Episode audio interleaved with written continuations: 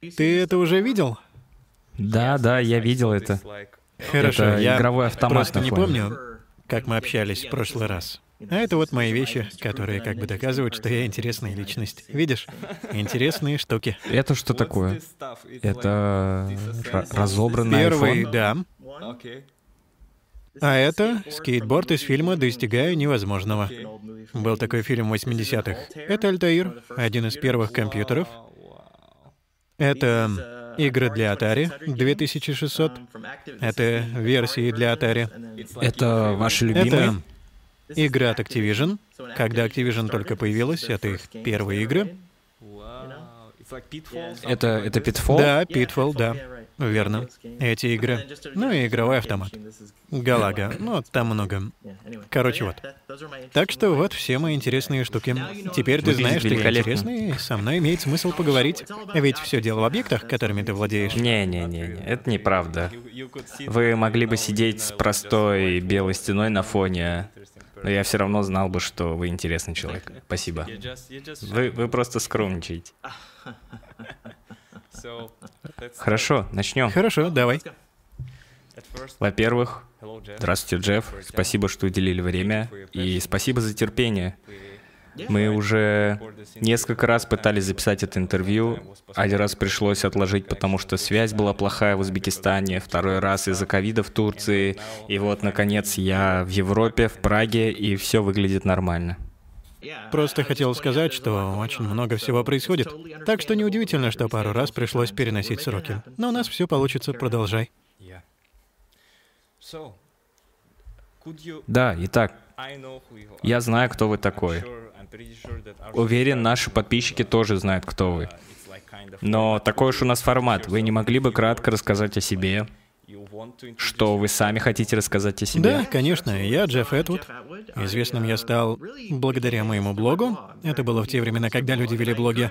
Я только за и всячески поддерживаю людей вести блоги. В любой форме. Я начал вести блог в 2002 он стал очень популярным для своего времени. Затем в 2008 он стал настолько популярным, что я понял, что нужно что-то делать. Как-то использовать мою огромную аудиторию. Давайте что-то сделаем. Хватит быть говорящей головой, надо что-то сделать.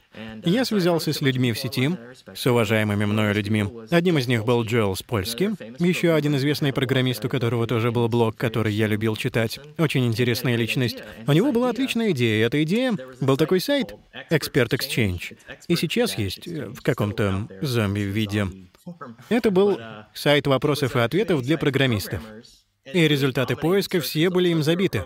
Если ты программист и вводишь в поиск свою проблему, то получаешь ответы с этого сайта. И это было ужасно. Как продажа поддержанных машин. Ты попадал на страницу, где была надпись «О, у нас, возможно, есть ответ на твой вопрос. Возможно, если ты заплатишь». Очень странно, и вообще ощущение было не очень. Идеей Джоэла было сделать то же самое, но только хорошо. Чтобы мы, программисты, могли друг другу помогать учиться. Мне очень понравилась эта идея. Боже, отличная идея. Сам я не мастер по части идей. У меня лучше получается исполнение. Но найти идею было важнее всего. Джоэл выдвинул идею. Нанял пару людей. Вообще-то это я им заплатил. Это были друзья с прошлых проектов, которых я обожал и сейчас обожаю. И мы начали работать над тем, что стало Stack Overflow. Это было в 2008. Я занимался Stack Overflow 4 года. В 2012 я ушел, взял небольшой отпуск. У меня родилось трое детей, и это определенно меняет твою жизнь. Если кому-то интересно, дети — одно из событий сильнее всего меняющее вашу жизнь. Не подходите к этому легкомысленно. Если подумываете об этом, заведу ребенка, будет весело. Если вы так думаете, это нужно планировать. Я не женат, для меня, для меня это не, не Да. вариант. Так вот, у меня родилось трое детей. А потом появился новый проект — Discourse. Discourse связан со Stack Overflow. Stack Overflow — структурированные вопросы и ответы. Да, что-то вроде обсуждений есть, но больше просто вопрос-ответ, как в школе. Это среда для обучения. А Discourse — open source, полностью открытый код. И он для любых обсуждений в сети. Это базовый фундамент сообщества. Не вопрос-ответ, хотя они и возможны, но его главная часть — связь между людьми в сети, которая принадлежит тебе, а не Фейсбуку или Твиттеру. Собственный клуб, твое место. Куда пойти, чтобы потусить, пообщаться, что-то поделать, построить планы, создать все, что хочешь. По сути, это инструмент для сотрудничества в open source среде. Вот над этим я и работаю с 2012 -го. Discourse.org, есть и .com, хотя за него пришлось заплатить крупную сумму, но мы заплатили. Так что, если тебя это интересует, а я надеюсь, интересует, ведь ты программист, зайди на discourse.org, это современный проект на JavaScript с бэкэндом на Ruby. И это, конечно, я всегда буду хвалить свой проект, но использовать его очень весело. Загляни, интересно, что ты скажешь. Да, спасибо. Звучит великолепно. Кажется, кажется, я слышал о ваших сайтах. Я просто, я просто шучу. Вы, вы когда-нибудь задумались, когда-то представляли себе, что вы будете иметь такое влияние на разработчиков со всего мира? Э, для примера, часть разработчиков вообще не могут работать без вашего сайта. Вы знаете об этом? Вот Знаете, что я должен тебе сказать. Вот один конкретный пример. Если ты видишь созданный тобой сайт в передаче по телевизору, это круто. Просто невероятно. Я что-то создал. Что-то настолько великое, но не прям великое. Есть куда более крутые вещи, созданные другими. Но когда ты видишь это по телевизору или в фильме на фоне, о, Stack Overflow, они используют Stack Overflow в фильме. Боже, так круто!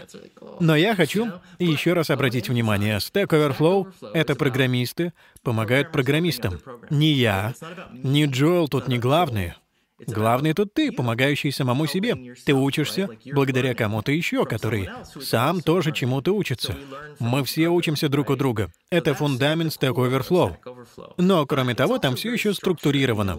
Есть много правил, типа, что можно спрашивать, что нельзя спрашивать, потому что система хочет... Она заточена под работу, а не просто болтовню и веселье. Тут скорее «у меня проблема». Ты программируешь, и в идеале просто вводишь вопрос в Google или другой поисковик, нажимаешь Enter и сразу получаешь ответ от Stack Overflow. Так это должно работать. По идее, Тебе не нужно задавать вопрос на Stack Overflow. В идеале его уже кто-то задавал, и на него уже был получен ответ, и не раз. Возможно, там уже есть три-четыре хороших ответа, три разных решения. Ведь всегда больше одного способа что-то сделать. Так что в плане создания чего-то, когда я увидел это где-то вне сети, я понял, как это круто. Ого! Я создал что-то такое крутое, что оно существует в мире, где-то на фоне. Не буду врать, это очень крутое чувство. Но это работа, заслуга всех и принадлежит всем. Но вы создали это. Вот вы знаете, где находится Узбекистан? Я американец. Мы ничего не понимаем ну, примерно. в географии. Так что... Нет, не знаю. Да, но... Все нормально. Но представьте, что Stack Overflow. Все, все разработчики в Узбекистане используют Stack Overflow. Это же здорово. И я хочу обратить внимание, что мы задумывались над языками сайта. Не языками программирования, а разговорными языками сайта. Ведь сайт был весь на английском. Меня это устраивало. Я думал, что в языках программирования ключевые слова все равно английские. Языки программирования не локализуют. Есть пару языков программирования, которые локализированы. Да, пара. И это интересное, интересное решение. Но большинство языков просто решили, что все на английском. Но Джилу нравилась идея нескольких языков. Он с самого начала хотел сделать несколько Stack Overflow на разных языках. Мне приходилось его удерживать. У нас в компании тогда было 4-3 человека. Мы же не огромная организация, поэтому нужно конкретно определять, что мы делаем, и отбрасывать все лишнее. И в самом начале я сразу сказал «нет локализации», но теперь я знаю, что есть несколько Stack Overflow на разных языках. Есть на русском, один вроде на японском и на испанском. Не знаю, насколько они популярны, но локализация в итоге произошла. Как вы, как вы к этому пришли? В смысле, вообще? В какой, в какой момент вы решили стать э, разработчиком? Хорошо, хорошо, я буду программистом. Или, или вы случайно стали разработчиком? Как, как вы выбрали этот путь? На этот вопрос есть два ответа. Все зависит от подхода к проблеме. Для меня это Что в мире беспокоит тебя настолько, что ты решаешь, что это нужно изменить? Нужно это исправить. Это должно быть лучше. И для нас это был сайт Expert Exchange. Тот факт, что этот ужаснейший сайт постоянно выводился в результатах поиска. Мы же можем лучше. Нам нравятся ответы. То, что он делает, но не то, как он это делает.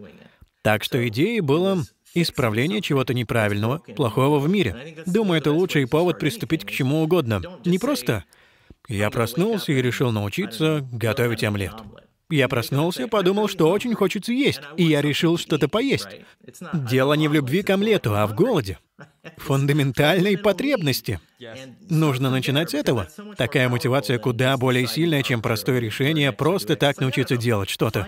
Найди проблему, найди то, что ты хочешь исправить, и делай это.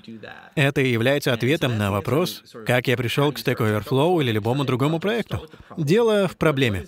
Что настолько неправильно в мире, что ты говоришь себе, это неправильно.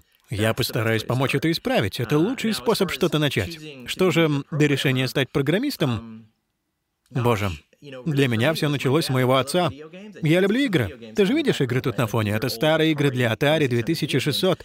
Но именно из-за игр я пришел в программирование. Я играл в игры. А мой отец, я сказал ему, я обожаю игры, купи мне еще игр. А он сказал, я тебе больше игр не куплю. Учись сам писать игры. А я, ну, пап, не хочу я ничему учиться. Но так у меня возникла проблема. И мне пришлось с ней разбираться. Пришлось научиться писать игры. И оказалось, что мне это очень нравится, было весело. Мне нравились чудовищные игры, которые я писал, очень плохие игры. И можно же было вводить собственные тайпы на игры. И на самом деле сейчас у меня есть новый проект, если вы посмотрите в моем блоге, blog.codinghorror.com, на первой странице описан проект, который связан с очень старыми играми, которые игроки вводили сами.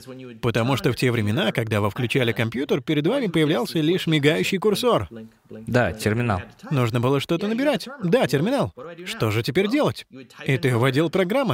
И чаще всего этими программами были игры. Ты вводил код игры. И, скорее всего, вводил с ошибками, опечатками. Приходилось учиться искать эти ошибки, и игры можно было менять. Почему бы не сделать так, чтобы всегда побеждать? Можно было сделать и это. Так я и начал. Из-за этих игр. Из-за мысли, как сделать собственную игру. И это переросло в программирование. Я очень это любил и люблю. Только сейчас я практически не программирую. Я просто яйцеголовый менеджер. Это два ответа на твой вопрос. Как я пришел к работе над проектом и как я стал программистом. Спасибо, спасибо. И вам нравится быть менеджером? Да, нравится. Я люблю говорить, что лучший язык программирования в мире — это английский. Потому что им можно сделать что угодно. Если ты умеешь эффективно общаться, если ты способен рассказать захватывающую историю, ты можешь сделать что угодно. Все эти фильмы о мошенниках и мошенницах, которые обманным путем заставляют людей делать разные вещи просто так, просто словами и силой характера. Просто потрясающе смотреть, как это происходит. Это, конечно, плохое дело. Они обворовывают людей, обманывают. Но если использовать это для чего-то хорошего, если использовать мастерство рассказчика и мастерство убеждения, чтобы помочь людям собраться вместе ради общей цели, например, давайте не станем растапливать полярные льды. Это же хорошая цель. Может, пусть у нас есть еще 3, 4, 5 сотен лет, которые мы сможем жить на нашей планете. Может, это хорошая идея? Может, стоит этим заняться? Так что да, работа менеджером — это что-то вроде программирования людей. Как что-то сделать. И еще это учит, как я это буду рассказывать своим детям. Вот у вас есть человек, и вы хотите, чтобы он что-то сделал. Вот один способ заставить его что-то сделать. Наорать на него. И орать, пока он не сделает. Это хороший способ, это сработает. Если бы я орал да. на тебя, это заставило бы тебя захотеть сделать то, что я прошу тебя сделать. Это звучит Или как есть другой менеджмент. путь. Верно? Это гораздо сложнее. И это также вопрос взаимопонимания, эмпатии и доброты. Хочет ли этот человек этим заниматься? Как я могу сделать это чем-то, что стоит сделать? Как объяснить, что это, как это работает и почему это имеет значение? Вдруг они тогда скажут, «Боже, да я с удовольствием это сделаю». Да я свою жизнь этому посвящу. Одна из самых мощных вещей, что я видел на Stack Overflow, это люди. Если вы зайдете на Stack Overflow, это два сайта. Главный Stack Overflow и Meta Stack Overflow. И Meta Stack Overflow — это площадка для обсуждения Stack Overflow. Как это работает, почему это должно работать и все такое. Указание, собственно, governance. Когда я увидел на Meta Stack Overflow людей, которые понимали Stack Overflow так же хорошо, как я сам, и даже лучше, и лучше меня понимали, что нам стоит сделать, вот тогда я понял, что все работает. Значит, я рассказал историю так хорошо, что уже другие люди помогают ее поддерживать. Дело не во мне, а в нас всех, как мы делаем это вместе. Все данные на Stack Overflow лицензированы на основе Creative Commons. Это обещание мы дали еще в самом начале проекта. Ты ввел кучу данных в Stack Overflow, а потом пришла какая-то корпорация и сказала, нет, все, это теперь наши данные. Это теперь не ваше, и вы должны платить 5 долларов в месяц, чтобы все это видеть. Это никогда не случится, потому что все лицензировано Creative Commons. Мы не можем по закону убрать информацию за Paywall. И это мы гарантировали с самого начала, потому что наша цель — это рассказ истории. Если ты тратишь время на Stack Overflow, этот вклад помогает всем. Не только тебе. В идеале тебе, конечно, тоже помогает, но это помогает и другим людям. И одна из проблем здесь в том, что на Stack Overflow нельзя на самом деле задавать вопросы, которые помогают только тебе. Это не является целью Stack Overflow. Что-то слишком специфичное нам на самом деле не нужно, потому что другим это не поможет. На сайт нужно заходить с настроем «Я здесь ради себя», но и ради всех этих людей за моей спиной, у которых будет такой же вопрос, как у меня. И это также подразумевает, что ты изучил тему своего вопроса, так как его, вероятно, уже задавали до тебя. Ты изучил тему? Ты можешь повторить проблему? Ты можешь объяснить нам, как это происходит? Покажи мне свои наработки. Всему этому нужно учиться. Но так ты растешь как программист. Умение объяснить свою проблему, повторить ее возникновение, умение исследовать вопрос — все это критически важные навыки программиста. Хоть да. к программированию не относятся. Это просто умение что-то нагуглить. Да. Так что, да. Спасибо. Плохие времена настанут, если э, вы видели Copilot, GitHub Copilot или что-то подобное. Да, GitHub Copilot, который пытается автоматически набирать за тебя. На новом да, уровне, да, конечно. Да, Не просто методы и параметры, а целые блоки кода. Я вижу, ты перебираешь список. Я думаю, есть большой потенциал да. в этих суперкрутых автонаборах, которые дописывают целые функции за меня. Э, а, оно уже это делает. Вы можете описать функцию в комментарии. Например, э, возьми это соединение, сходи, сходи в то место, возьми что-то и выдай мне, пожалуйста. И он такой, хорошо, пожалуйста. И настанет печальный момент, когда эта штука начнет учиться на Stack Overflow, вот тогда я точно потеряю свою работу. Я не думаю, что программисты в ближайшем обозримом будущем лишатся работы. Этого боялись еще в 99-м. Помню, читал книги о том, что все программирование будет на аутсорсе. Ни один американец не будет программировать. Это безумие. И этого, очевидно, и не произошло. И то, о чем ты говоришь, я отнес бы к той же категории. Потеря работы программистами в ближайшее время не произойдет. Уж точно мы до этого не доживем. Конечно, конечно, я шучу. Уже даже я на своем веку был свидетелем свидетелем паники, что инструменты ноу-код лишат на всех работы, типа, о, ноу-код, ноу-код заберет у нас работу. Точно. Заметили одну интересную вещь? Раньше проблемы приходилось решать самостоятельно, да. И думаю, с таким подходом э, ты запоминаешь эту проблему и ее решение на всю жизнь. Ну, если решишь, конечно. А вот, например, что думаете? Например, Stack Overflow. Вот, ты что-то ищешь, например, как отцентровать div. И, например, и, и ты просто копируешь. И даже, даже не думаешь, что произошло. Просто, просто скопировал решение. И в следующий раз копируешь, и в следующий раз копируешь. И в жизни я правда видел много людей, которые которые просто слепо копировали кучу кода со Stack Overflow, и для них, для них Stack Overflow превратился в инструмент ноу-кода, они просто копируют со Stack Overflow и вставляют. И вставляют и копируют, и вставляют и копируют. И их код — это монстры Франкенштейны из ответов со Stack Overflow. Что вы об этом думаете? Я думаю, такой подход со временем отпадает. Это может сходить тебе с рук какое-то время, но если ты просто копипастишь, совсем не понимая, что ты копируешь, не думаю, что ты долго протянешь. По крайней мере, я надеюсь. Не протянешь как работник, как человек, производящий полезный функциональный код. Подобное поведение знаменуется рядом других опасных симптомов. Стоит хоть кому-то обратить внимание. Но если никто не обращает внимания, возможно, но если хоть кто-то в этой структуре обратит внимание, они сразу увидят людей, кто копирует, но понимает, от людей, кто копирует, вообще не понимая, как это вообще работает. Не думаю, что так можно долго выживать. Я надеюсь, что нельзя. Но, возможно, я ошибаюсь. Представим, что я работаю в парикмахерской или занимаюсь домашним ремонтом. Почему у меня нет такого же сервиса, как Stack Overflow для, для всей моей жизни? На самом деле, Джоэл обсуждал эту идею. Интересно, что ты поднял эту тему. И он предлагал такой пример. Представь, что ты автомеханик, ремонтируешь машины. И это работает для программистов, потому что они сидят перед экраном, тем же, на котором вы это, вероятно, сейчас смотрите, и перед вами клавиатура. Это уже часть вашей работы.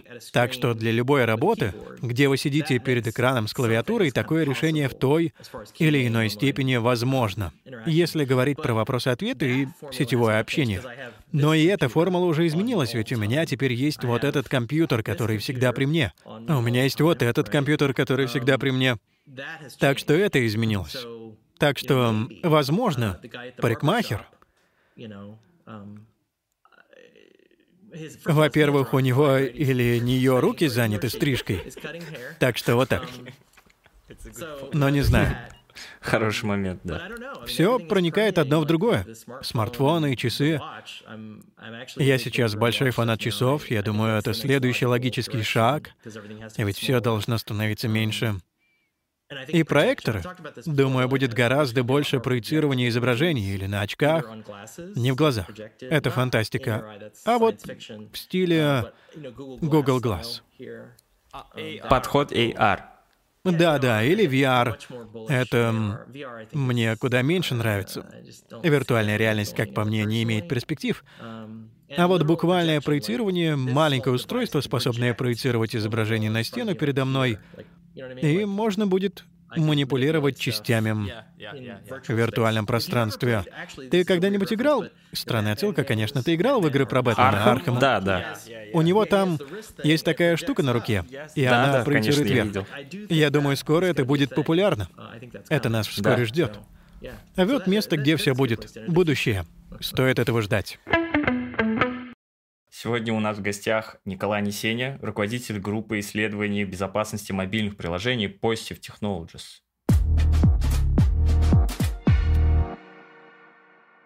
У меня еще вот такая тема. Ну, раз мы уже заговорили за эту тему, то вот как- мне как обычному пользователю, да, ну что я могу сделать? Ну, понятно, не нажимать везде разрешить, разрешить, разрешить, да, на, на каком-то рандомном приложении.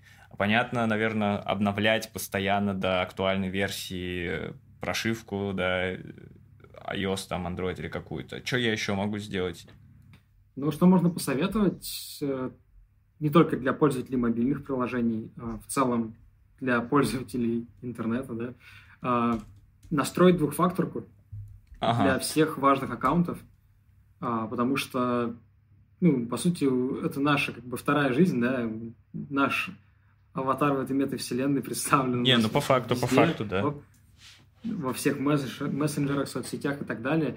Вот. Особенно это может быть критично там, где у нас пройдена верификация, где добавлены наши какие-то паспортные данные, данные банковские, да, где там в один клик может произойти что-то непоправимое. Вот, можно там, подписать петицию, оставить комментарий того содержания, или там э, отправить какой-то платеж. Вот, настроить везде двухфакторку, то есть э, какой-нибудь Google аутентификатор или ну, по смс, наверное, не очень хорошо, но тем не менее, хотя бы так, да, это уже будет сложнее взломать. Мгм. А, что еще можно посоветовать? Такой совет странный, да, больше для параноиков и для всяких там больших шишек. А, использовать разные устройства для работы и для личной жизни. Оба. Вот. Потому что а, действительно, если мы говорим, например, про безопасность каких-то предприятий, да, там, какого-то бизнеса, очень сложно контролировать, что на работу с собой приносит сотрудник и подключает к офисному Wi-Fi. Вот. Это, кстати, интересная тема.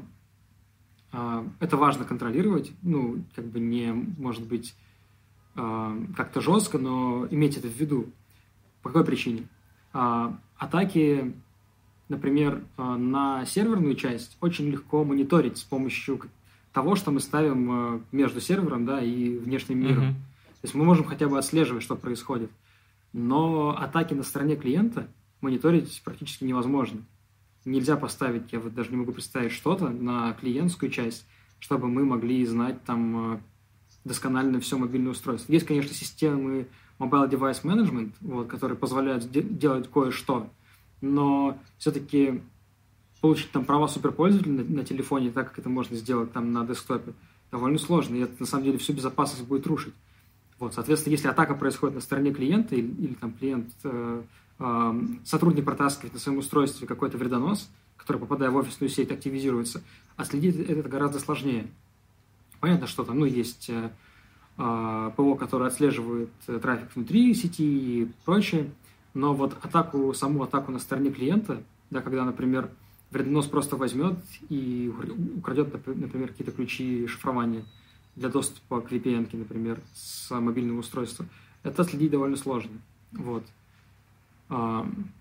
Соответственно, разделение устройств на рабочие и личные может иметь место, просто потому, что на рабочее устройство мы никогда не поставим патчную игру, там, три в ряд с э, запатченными алмазами и так далее. Мне кажется, вы недооцениваете вот. людей. Еще как поставить. Можно еще посоветовать следующее, э, то есть э, конфигурировать устройство, например, таким образом, чтобы при попадании в руки к нехорошим людям оно разглашала о вас минимум информации. К сожалению, по дефолту сейчас на всех устройствах уведомления выводятся на экране блокировки. И очень часто там даже видно, какой текст пишется. Mm-hmm. Соответственно, если вы знаете, чей телефон, и знаете номер телефона, а узнать номер телефона иногда очень несложно, вот, вы можете найти аккаунт этого пользователя, э, к которому можно восстановить доступ просто через одноразовый пароль из СМС. Ну да. Соответственно, если этот пароль появится на экране блокировки, вы получаете доступ к его аккаунту. Поэтому отображение таких уведомлений лучше отключать. Если вам важно получать уведомления, то можно там, я знаю, в айфонах очень классно сделали, можно отображать там только... Что оно есть, да. Заголовок ага. без текста. Да. Вот. Соответственно, вот эту штуку лучше отключать. А голосовой помощник иногда может быть э, интересным инструментом для манипуляции, если вот устройство попало именно в руки, но оно заблокировано. Потому что если голосовой помощник включен на экране блокировки, он, например, может дать доступ к тому, чтобы совершить звонок на платный номер. Это больше, конечно, похоже на хулиганство, но если вы владелец платного номера, ну, да, да, да. какой-то профит.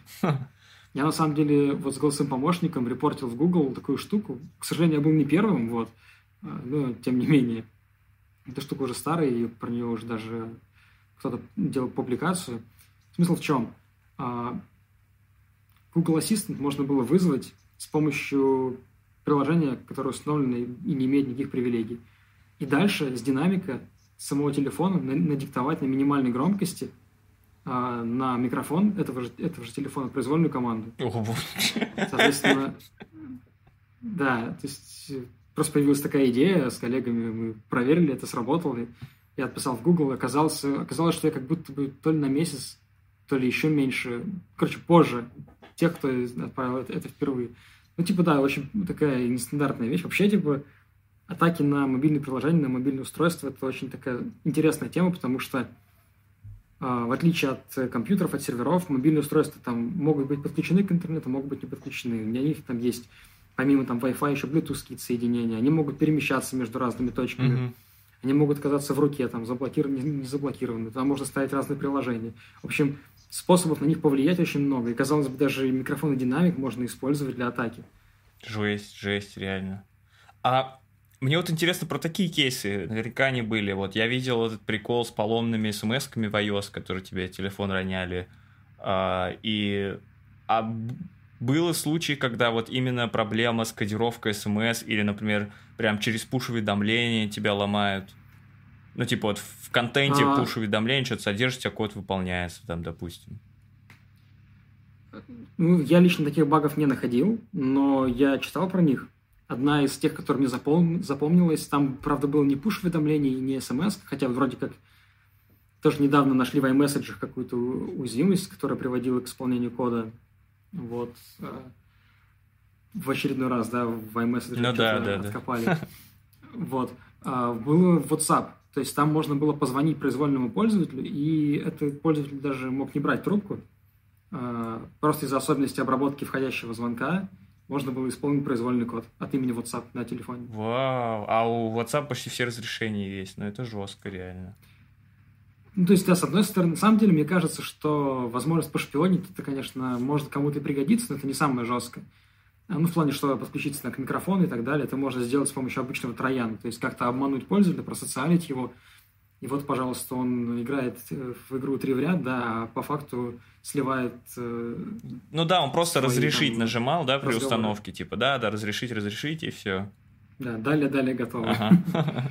Вот. Ну, как бы, по мне гораздо интереснее в произвольном исполнении кода то, что мы можем прочитать, например, там, ключи шифрования, получить доступ. То есть, э, по сути, действовать от имени WhatsApp.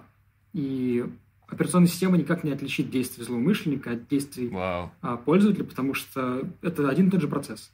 И если такая уязвимость найдена, она еще и была zero click, в том смысле, что пользователь не должен был сделать абсолютно ничего. Он должен был просто зарегистрироваться в WhatsApp да. и быть онлайн. Вот. Это позволяло, по сути, слить переписку. Это довольно интересно, я считаю. А камера, микрофон, геолокация это уже вообще базовые штуки, да? Ну, то есть, типа, каждый второй, условно, может на твоем телефоне включить камеру, микрофон, геолокацию и тречить тебя день и ночь. Учитывая, что еще индикатора нет там для веб-камеры. Ну, сейчас на айфонах они появились, вот. Но вообще, то есть, я здесь считаю, что имеет место просто социалка, когда мы закладываем вредоносную функциональность в обычное приложение – не нужно никаких э, системных привилегий, мы просто спрашиваем пользователя, и он сам нам разрешает. Вот. Да, да, да. То есть я, конечно, конечно, гораздо лучше, когда мы пользователя не спрашиваем, но в целом, да, как показывает практика, пользователи готовы все разрешить, лишь бы поиграть там в игру без донатов каких-то. Либо сейчас у нас вообще сильно распространены блокировки э, разных приложений в разных странах. VPN, да, все. Люди просто качают. Ага. Да, берем VPN, качаем APK-шку с какого-нибудь APK Pure и ставим себе приложение, не проверяя, что там вообще установлено, да. Я как бы не хочу там кинуть камень в огород APK Pure там или ну, понятно, зеркал. Да. Я, ну, просто им нет доверия каким-то вот таким сторонним. Можно, конечно, проверять всякие подписи и прочее, но кто из нас этим занимается? Ну, это вот это, разрешить Значит, с неизвестных всякие... источников и такой, давай, поехали. Да. Ага. Так, на самом деле, и в айфонах работает. То есть можно прямо из Safari поставить себе приложение. Я думаю, все там находили эти альт-сторы, причем Flow в Safari еще более э, дружественен пользователю, в том смысле, что пользователь просто может, э, как бы не покидая окна, установить сертификат, который предлагает сайт, Какая дальше вернуться на этот сайт и просто прокликать и установить приложение. Ему не нужно лезть в настройки, искать там разрешители и прочее, то есть нажимать там пять раз на версию, чтобы открыть девелоперские настройки и так далее. Этого все делать не нужно. То есть как будто бы даже вредонос поставить на iPhone проще. Это вот к вопросу тому самому, да, да. что безопаснее. Есть везде свои нюансы. Давайте поговорим о блогерстве. Сейчас, по крайней мере, так кажется, что у каждого есть свой блог, подкаст, соцсети или что-то в этом роде. Но как с этим обстояло в ваше время тогда? Ведение блога было новой идеей. Я начал в 2004 -м. Кажется, что это самый рассвет блогов, но были люди, которые начали еще раньше. Наверное, еще году в 2000 а то и раньше. Сама идея писать в публичной форме и выкладывать в сеть, сейчас это кажется очевидным, кто этого не делает. Все публично по умолчанию. Но идея, что можно что-то написать, а потом сделать так, чтобы это увидел любой человек в мире мгновенно, это было чем-то новым. Тогда это было новинкой. Но люди относились к этому с недоверием. Что это, твой дневник? Дорогой дневник, я сегодня ходил в парк. Зачем это? Мне же ведение блога понравилось тем, что когда я что-то искал в Гугле, я находил кучу отличных материалов в блогах. Они были интересными и помогали мне, знакомили с контекстом. Дело было не в «дорогой дневник, сегодня я ходил в парк», а «дорогой дневник, сегодня я нашел очень интересную проблему, связанную с программированием.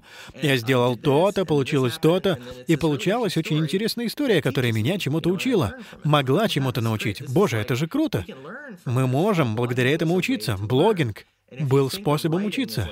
Если к писательству подходить как к научной работе над книгой, потом можно публиковать работы. Ведь если каждый сможет опубликовать результаты своих изысканий, это будет невероятно круто. И GitHub — это что-то подобное. Что, если бы все коды были бы публичными? Пусть все будет публичным, это крайне революционная идея. Что-то совсем личное, как дорогой дневник, превратилось в дорогой мир. И это была очень глубокая перемена, особенно с учетом последствий.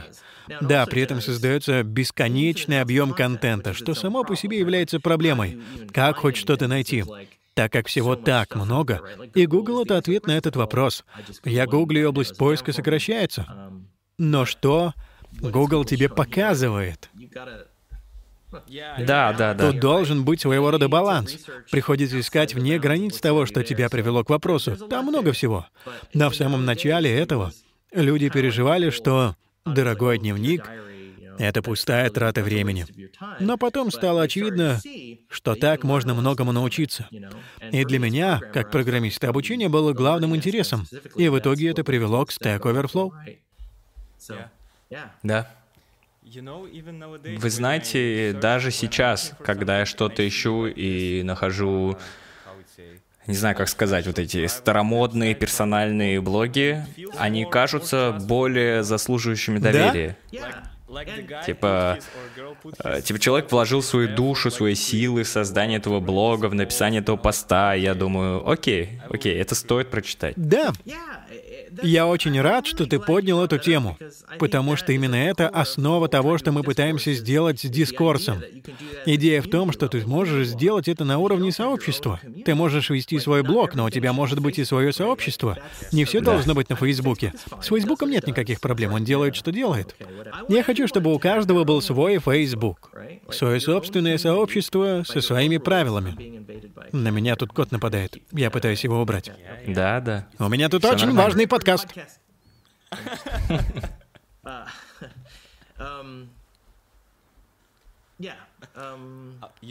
Собственный Facebook. Да, собственный Facebook. Спасибо. Собственное пространство, которое принадлежит тебе, как ты уже заметил, потому что это имеет большее значение.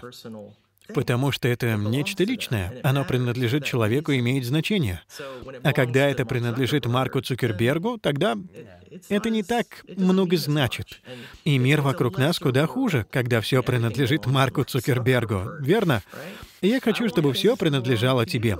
Идея open source в том, что все принадлежит тебе. И дискурс — это выражение этой идеи. Я очень горжусь проделанной работой с дискурсом. И Web3 придает мне сил.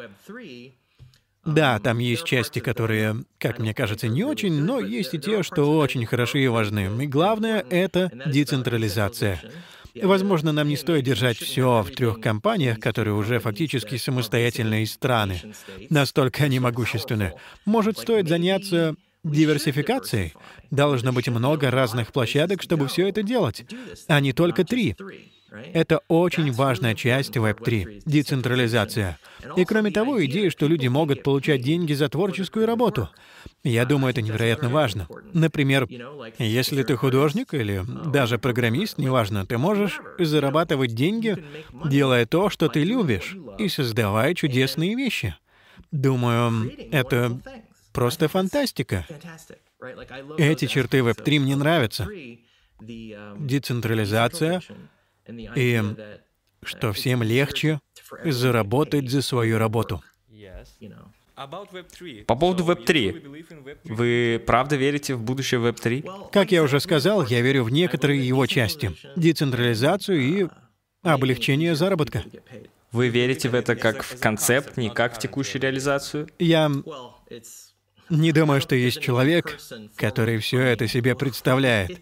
Это просто следующая фаза сети. У нас был Web 2, Web 1. Лучшее описание Web 2, что я слышал от Пола Грэма. Web 2 — это просто JavaScript теперь работает. И это довольно точное описание.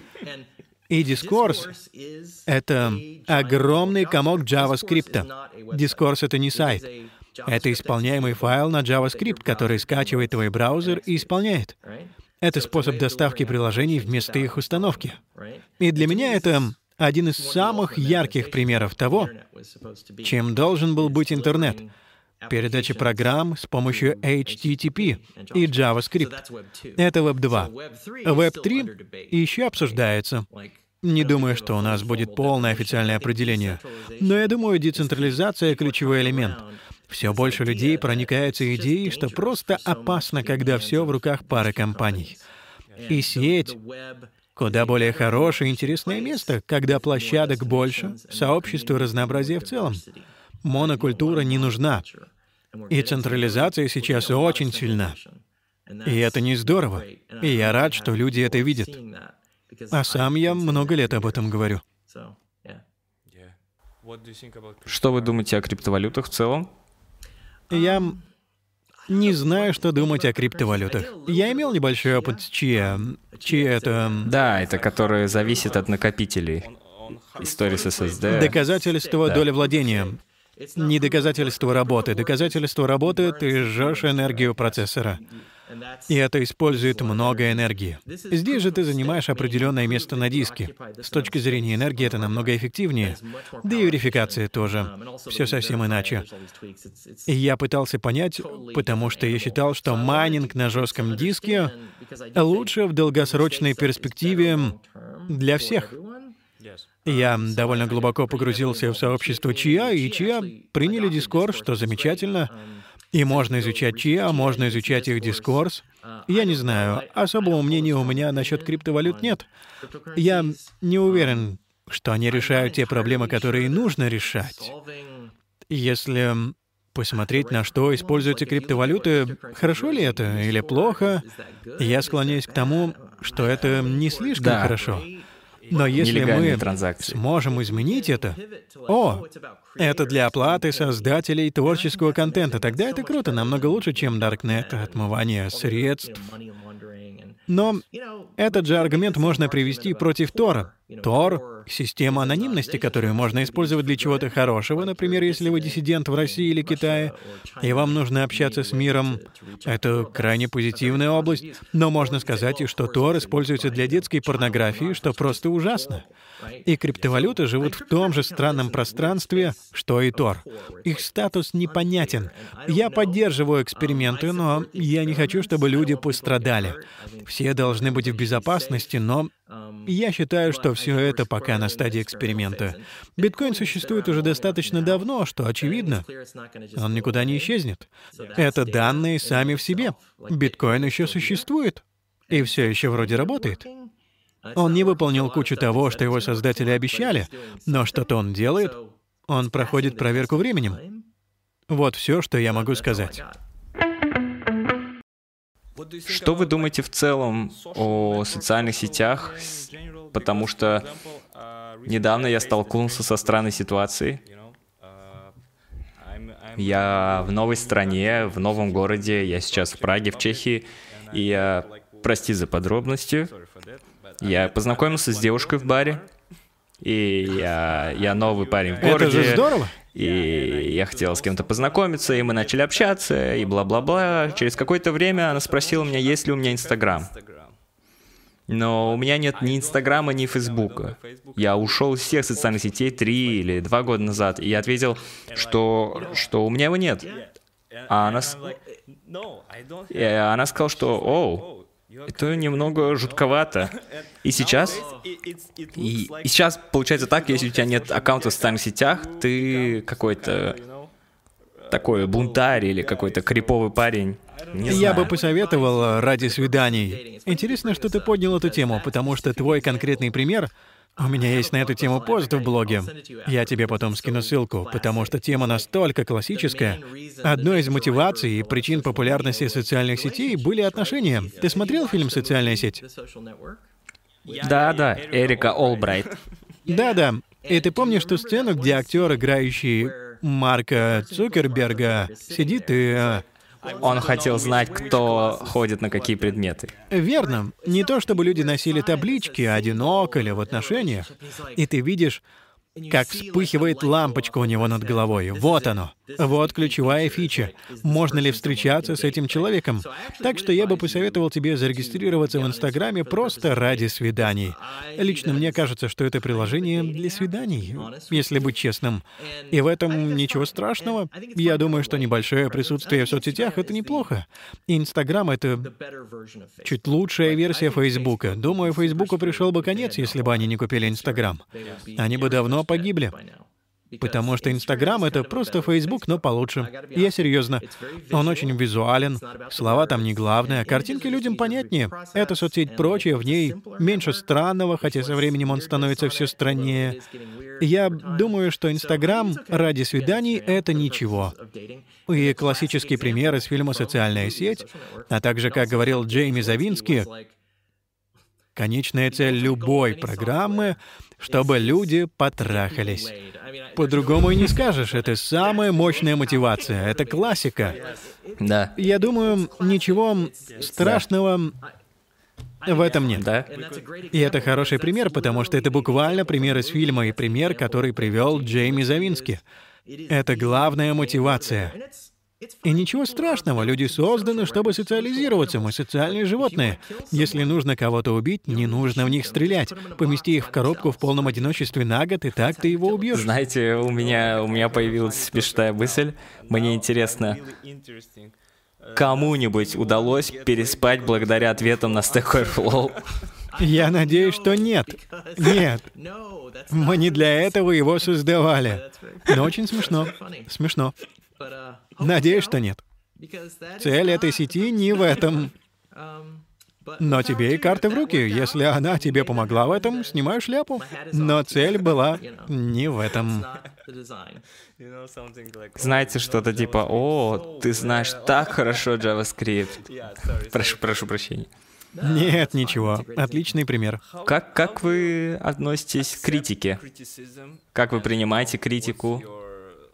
Что, что вы чувствуете, когда, когда вас критикуют? Я думаю, никто не любит критику. Думаю, это верно для всего человечества. Что касается критики, я думаю, тут важно понимать, что ты можешь контролировать. И ты всегда можешь контролировать свое поведение. Как себя ведут другие, ты не контролируешь. И когда ты критикуешь других, нужно понимать, какова у этого цель. Какова цель критики. Чего ты этим добьешься? И иногда ты можешь говорить верные вещи, но говоря правду, ты не всегда можешь чего-то добиться, получить. Есть истинные, правдивые вещи, которые никому не помогают. Зачем говорить это вслух, верно? Я бы посоветовал контролировать свое поведение и стараться быть зеркалом. Если бы я был другим человеком, как бы я это сделал? И чего бы этим добился? Повторюсь, как заставить других что-то сделать? Орать на них? Бить, пока не сделают? Что ты хочешь? Это верный способ решения проблем?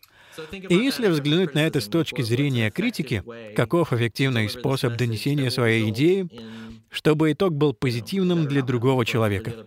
И здесь не обойтись без эмпатии. Если эмпатии нет, а ты просто золо полон ненависти, все это не имеет значения, потому что ты просто сделаешь, что сделаешь. Я считаю, что нужно развивать эмпатию и использовать эту критику для попытки поменяться местами с человеком. Как бы я это сделал? Или что бы я от этого получил? Как бы я превратил это в нечто полезное? И это лучшее, что можно сделать. Классическое лимоны и лимонад. Выбирать тебе. Можно и лимоном запустить в человека. Как больше нравится. Знаете, я... я... ранимый человек. Уф. Ну, ну вы поняли. У... Ранимый. Простите, у меня не лучше Нет, ты все правильно сказал. Да, просто, просто сложно выговорить это слово, да. В своей жизни я постоянно стараюсь создавать броню для себя. Я неплохой программист, потому что я сделал это и это. Я неплох в этом, потому что я сделал это и это. И когда я смотрю на вас, вы создали такую великую штуку, как Stack Overflow. Да, вы популярны в медиапространстве, ваш блог — и вашими медиадействиями, мне кажется, что это создало для вас броню. Что вы думаете об этом? Мне кажется, все совсем наоборот. Например, мои дети спрашивают, почему ты не как Безос? Но ведь я Джефф Этвуд. Я не могу быть Безосом. Конечно, они шутят. Думаешь, ты крутой, но ты не Безос. Безос довольно крутой. Я каждый день пользуюсь Амазоном. Обожаю Амазон. Но все относительно. Думаю, так правильно сказать. Всегда есть кто-то выше тебя, ниже тебя. Настолько, что это практически не имеет значения. Не то, что это не имеет никакого эффекта, эффект есть. Но все борются, ведут невидимую войну, насколько бы популярен ты ни был. Что бы ни происходило. Да, конечно. Все ведут невидимую войну, которую ты не видишь. Быть человеком вообще нелегко. И главным уроком для меня стало... Есть много невидимых вещей. И это верно как с белым мужчиной со мной очень много вообще не происходит.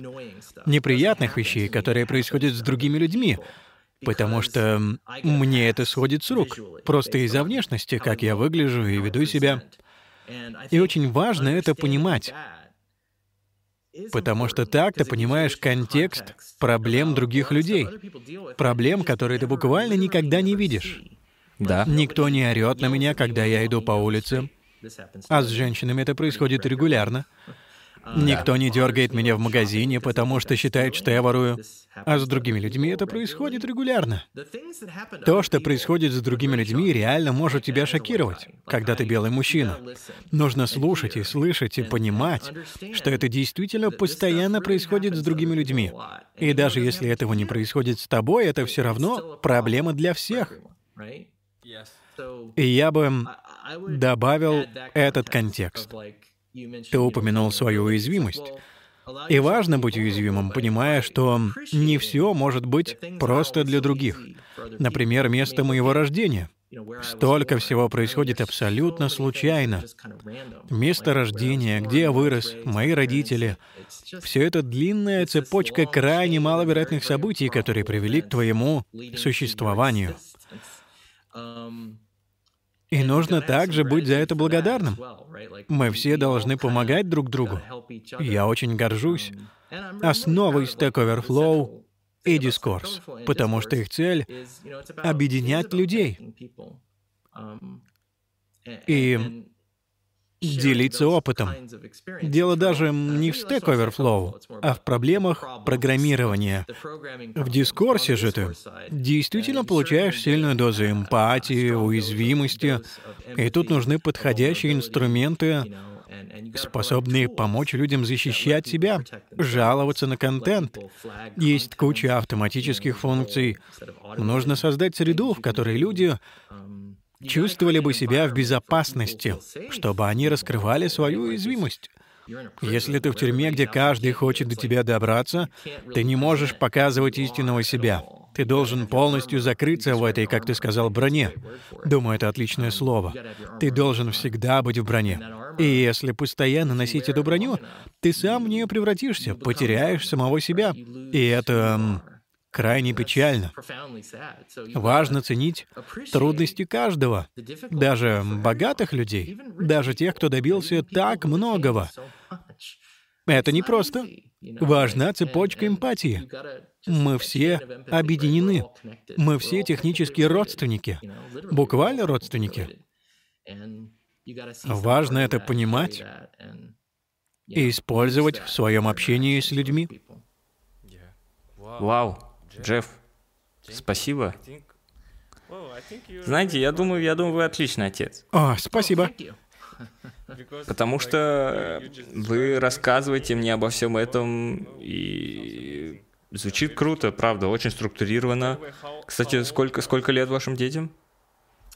Спасибо на добром слове. Я должен сказать, что главное для родителя в 90% случаев это просто быть рядом. В смысле, действительно быть, смотреть своими глазами. Не вот так. «О, я родитель». «О, привет». Вот так, глаза в глаза. Да, да. Вот это родитель. Мы разговариваем, действительно общаемся. Это имеет смысл. 90% это просто быть рядом. Моему сыну скоро 13. У меня девочки-двойняшки, им по 10. И сыну скоро 13 будет тинейджером. Меня ждет опыт быть родителем-подростком. Да, да. Типа, опа, подстань. Да. Быть родителем считается пугающей работой. Так оно и есть, конечно. Не буду спорить, это пугает, но это приносит и удовлетворение. Для этого мы и есть. В этом цель. Какой мир достанется нашим детям? И какие дети будут у нас самих? Это же весело, такова работа. И это невероятно. Главное — научиться присутствовать в их жизни. Вот ты говорил об уязвимостях. Можно ли быть уязвимым? Можно ли делиться своими чувствами? Сможешь ли ты дать другим людям ощущение безопасности? Возможность безопасно чувствовать то, что они чувствуют, это невероятно. И ты подбираешься к этому, к важной части разговора. Спасибо, спасибо, это очень трогательно. Кстати, если ваш сын тинейджер, вы же можете играть с ним в игры. Да, мы начали играть Fortnite пару лет назад. Вам, вам нравится Fortnite? Да, обожаю Fortnite. Я играл в Fortnite еще до появления режима Королевской битвы, еще до того, как они стали невероятно популярны. О, да-да-да, когда он еще был что-то вроде Tower Defense. Да, да, это была странная игра-гибрид. А потом они превратили ее в Королевскую битву и добились невероятного успеха. Очевидно, так и следовало поступить. А потом он с головой ушел в Майнкрафт, и дочери, у всех моих детей свои компьютеры, крутые, конечно. Но я не толкая их к чему-либо. Я хочу, чтобы мои дети сами решили, кем они хотят стать. Я не говорю, ты будешь учиться программированию. Вернемся к тому, что я уже говорил. Важно найти проблему, что тебя интересует, и следовать за этими интересами. А не просто говорить. Ты будешь учиться программировать. Я думаю, важно, чтобы ребенок знал об этом в широком смысле, чтобы понимать, нравится это или нет. Это бывает, когда даешь ребенку тарелку с едой. Я это не буду. Откуда ты знаешь, что тебе не понравится? Мне не понравится. Надо сначала попробовать. Если попробуешь и не понравится, вот тогда можешь просить что-то другое. А пока не попробовал, права отказываться у тебя нет. Да, да. Правильные слова. Я верю в идею ставить перед человеком тарелку, чтобы он мог в той или иной степени попробовать. Заставлять же я никого не собираюсь. Пусть у моих детей будет своя жизнь, пусть они решают, кем они хотят стать. Да, я записывал сына на уроки программирования на Python, но я его спросил, он согласился. Он средненько там себя показал. Сейчас у него занятия по веб-разработке. Самые базовые сетевые штуки.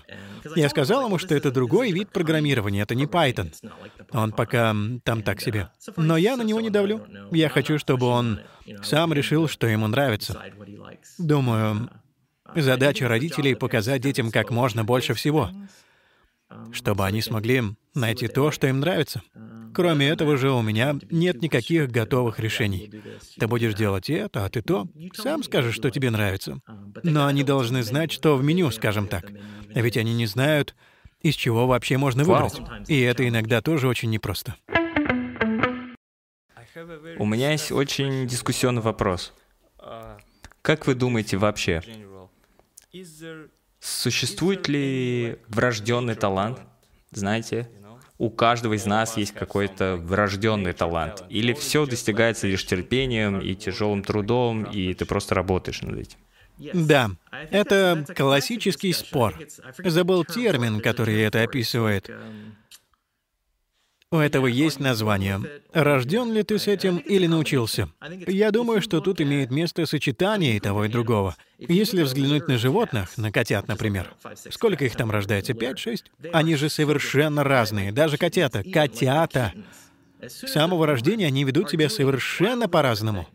Личность, думаю, это сильная генетическая штука. Ты рождаешься со своей личностью. Мне так кажется. Не думаю, что это серьезно меняется по ходу жизни, но личность — это не обязательно умение.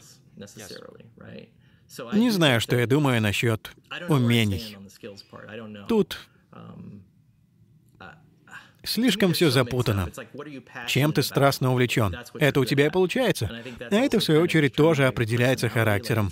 Если ты любишь порядок, любишь чтобы все было организовано, тебе понравится программирование, ведь программирование в целом одержимо идеей того, чтобы все было четко на правильных местах. Или если ты любишь все раскидывать, любишь хаос и беспорядок, не думаю, что тебе понравится программирование. Она сведет тебя с ума, потому что там все так жестко. Все сложно. Я уверен, что человек рождается с личностью. И это очевидно с первых же дней. Да, люди обладают невероятной способностью меняться и адаптироваться, но я не думаю, что при этом личность радикально меняется. И с возрастом тоже. Ты получаешь то, что выпало тебе при рождении. А что касается умений, если ты хочешь стать программистом, человек может быть отличным программистом, совершенно не любя это занятие. Но если ты все-таки это любишь, ты будешь куда лучше, чем без любви к этому делу. Так что есть природное преимущество. Я это просто обожаю. Если ты занимаешься с таким подходом, то будешь лучше, чем человек, считающий «мне это не нравится, но я заработаю кучу денег, занимаясь этим». Так ты максимум достигнешь лишь определенного уровня. Увлекающийся же человек станет чуть лучше. Да, да, я полностью с вами согласен. Когда, когда я вижу кучу талантливых людей, которые, которые в детстве просто сияют, они как бы вопрос получается только в их страсти. А, например, они очень рано играют, начинают играть на музыкальных инструментах, и они влюбляются в музыку, возможно, из-за каких-то обстоятельств или еще чего-то. Это, это очень сложный момент. Но меня очень расстроило, когда «Звездных воинов» сказали, «О, ты не можешь быть джедаем, кстати, тебе, тебе нужно родиться с какой-то штукой в крови». И я такой, да хорош, да. ну да. Спасибо. Это сложно, потому что, с одной стороны, нельзя говорить людям, что они не могут чем-то заниматься. Ты каким-то не таким родился. Это, очевидно, очень плохой месседж. Следуй за своей страстью. И ты прав. Если ты чем-то увлекаешься, и ты начинаешь заниматься этим в пять лет, я всегда это обожал, ты станешь очень умелым, если начать в пять, а не в пятнадцать или двадцать пять. Да, ты будешь невероятно крутым, у тебя такое преимущество просто из-за времени. Просто потому, что ты последовал за своей мечтой очень рано в жизни. Может, в этом роль родителей? Немного помочь понять, что является твоим увлечением, и помочь это развить. У такого ребенка будет преимущество, потому что он смог погрузиться в свои увлечения раньше и стать настоящим мастером. Но с другой стороны, можно увлекаться чем-то, что не приносит денег. Тут все сложно. Тебе нужна работа, чтобы зарабатывать деньги. В идеале. Но если ты увлекаешься чем-то, за что никто не платит, это проблема. Но вернемся опять к Web3. Он дает людям получать деньги за то, на чем обычно сложно заработать. Не принято зарабатывать. Я обожаю это, но за это никто не платит. Может, теперь на этом можно будет заработать. Мне это очень нравится. Ты помог мне выразить, почему эта идея оплаты Web3 так важна. Именно вот поэтому. Потому что теперь люди смогут получать деньги за то, за что раньше не получали бы. И это раскрывает твои увлечения. Ты сможешь их выражать. Это же замечательно. Думаю, да. это позитивное развитие событий. Я совершенно с вами согласен. Поэтому да. подобные эксперименты так замечательны. И мы движемся к миру, в котором такое изобилие. И это идея универсального базового дохода. Что если у людей просто было бы достаточно денег, чтобы жить? Да, да. И я, я слышал, что все будет самостоятельно балансироваться. Да. Люди говорят, нет, ты должен работать. Это очень американская точка зрения. Надо много работать, так ты зарабатываешь. Если ты не работал, ты не заслужил. Это настолько американская точка зрения. И иногда это хорошо. Я думаю, нужно много работать. Упорная работа очень ценна. Но при этом я думаю, что работа — это не все, что ты себя представляешь. Это тоже опасно. Важен баланс между ценностью работы и тем, что люди — это не только работа. Я фанат универсального базового дохода. Он открывает возможности для творческого выражения. Да, результатом не станут деньги, но это может даже привести к новым открытиям в науке, к чему угодно. Мы не знаем. Это открывает огромную среду возможностей. Ничего этого не должно было существовать. Как вообще все это существует? Серьезно? Есть Земля, на ней жизнь, разумная жизнь. Мы можем говорить, общаться, это же... И насколько мы знаем, ничего больше нет. Возможно, больше ничего нет. Мы должны использовать это по максимуму. Да, знаю, да. это звучит довольно религиозно, в духе хиппи. Не-не-не-не-не. Но ведь так и есть. Нам выпал лишь один шанс это сделать. Давайте делать это, придерживаясь добра, помогая другим, посмотрим, к чему это приведет. Другого шанса, возможно, у нас не будет. Да. Да. Тяжело жить, когда, когда, я не знаю, ты какой-то грубый, необтесанный. Это будет тяжело тебе самому. Да, если не поддерживать баланс. Мы социальные животные, это требует определенного вклада в социальную часть. А компьютеры не слишком социальны. Это, кстати, издержка профессии программиста. Ты становишься немного асоциальным, потому что компьютер всегда с тобой общается очень типовым образом. Или верно, или неверно. Или единица, или ноль. И все, да. больше ничего нет. Ничего посередине. Я, я уверен, что работа разработчика влияет на, на твое сознание в целом, на то, как ты общаешься с другими людьми, например, или как ты живешь, или даже, не знаю, ты пытаешься структурировать расходы на жилье, список, э, список квартир, встречи, все в графике, все вот это, все структурировано. Совершенно верно. Издержка профессии программиста в том, что ты работаешь с грубым коллегой, который постоянно говорит тебе, насколько ты ошибаешься, что все не так, как должно быть. Это непросто. И это может заставить тебя самого стать крайне ограниченным. Да. С другой стороны, по иронии, просто чтобы закрыть эту тему, вначале я говорил о первых играх, которые привели меня в программирование, но когда я начинал, и тебе нужна была помощь, у тебя тупик с твоей программой, что было делать? Ты мог пойти в библиотеку, но и книг о компьютерах было совсем немного. Все это было еще новым, книг о компьютерах было всего ничего. Да, можно было вступить в group, если ты сумел бы ее найти. Программирование было делом одиночек. Оно изолировало тебя от общества, если ты программист. Мы сами выбирали оставаться в одиночестве наедине с машиной. Мы разбирались сами, никто нам не помогал. Кто мог нам помочь? Да, были модемы, но все было крайне примитивно. Сейчас же, какова ценность компьютера, не подключенного к другим компьютерам? По сути, почти ноль. Не совсем ноль, ему можно найти применение, но сейчас компьютер ценится потому, насколько хорошо он соединен с другими компьютерами. Сейчас все ровно наоборот по сравнению с тем, что было раньше. Раньше был ты и компьютер, и ноль связей, и это было нормой. А сейчас ты либо соединен, либо... А компьютер ли это вообще, если подключения нет? Да. да. Даже в индустрии игр сейчас э, сложно играть в синглплеер. Они зачастую слишком, слишком медленные, слишком большой открытый мир. И когда ты играешь во что-то сессионное, как Battlefield или Dota, я играю в Dota с другими людьми, и это совсем другие ощущения. Последняя история на тему. Одно из самых удивительных воспоминаний, когда я впервые, играя в игру, увидел на экране другого игрока, который был реальным человеком. О боже! Сейчас это звучит глупо, но это был Doom. Подключение было по диалапу. Был такой сервис, где можно было играть против других людей. Тогда впервые в жизни я увидел, как на моем экране движется что-то, чем управлял другой человек с другого компьютера в реальном времени. Боже, у меня слов не было. Я играю с другим человеком. Это было невероятно.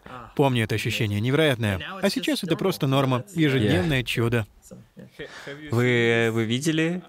Я не знаю, в моем детстве в Узбекистане, Узбекистан довольно, довольно бедная страна, и из-за этого у нас были такие, знаете, интернет-кафе, где был где-то там 10 компьютеров, и они все подключены по сети, и ребята играли в Counter-Strike или в Warcraft друг с другом, в Red Alert.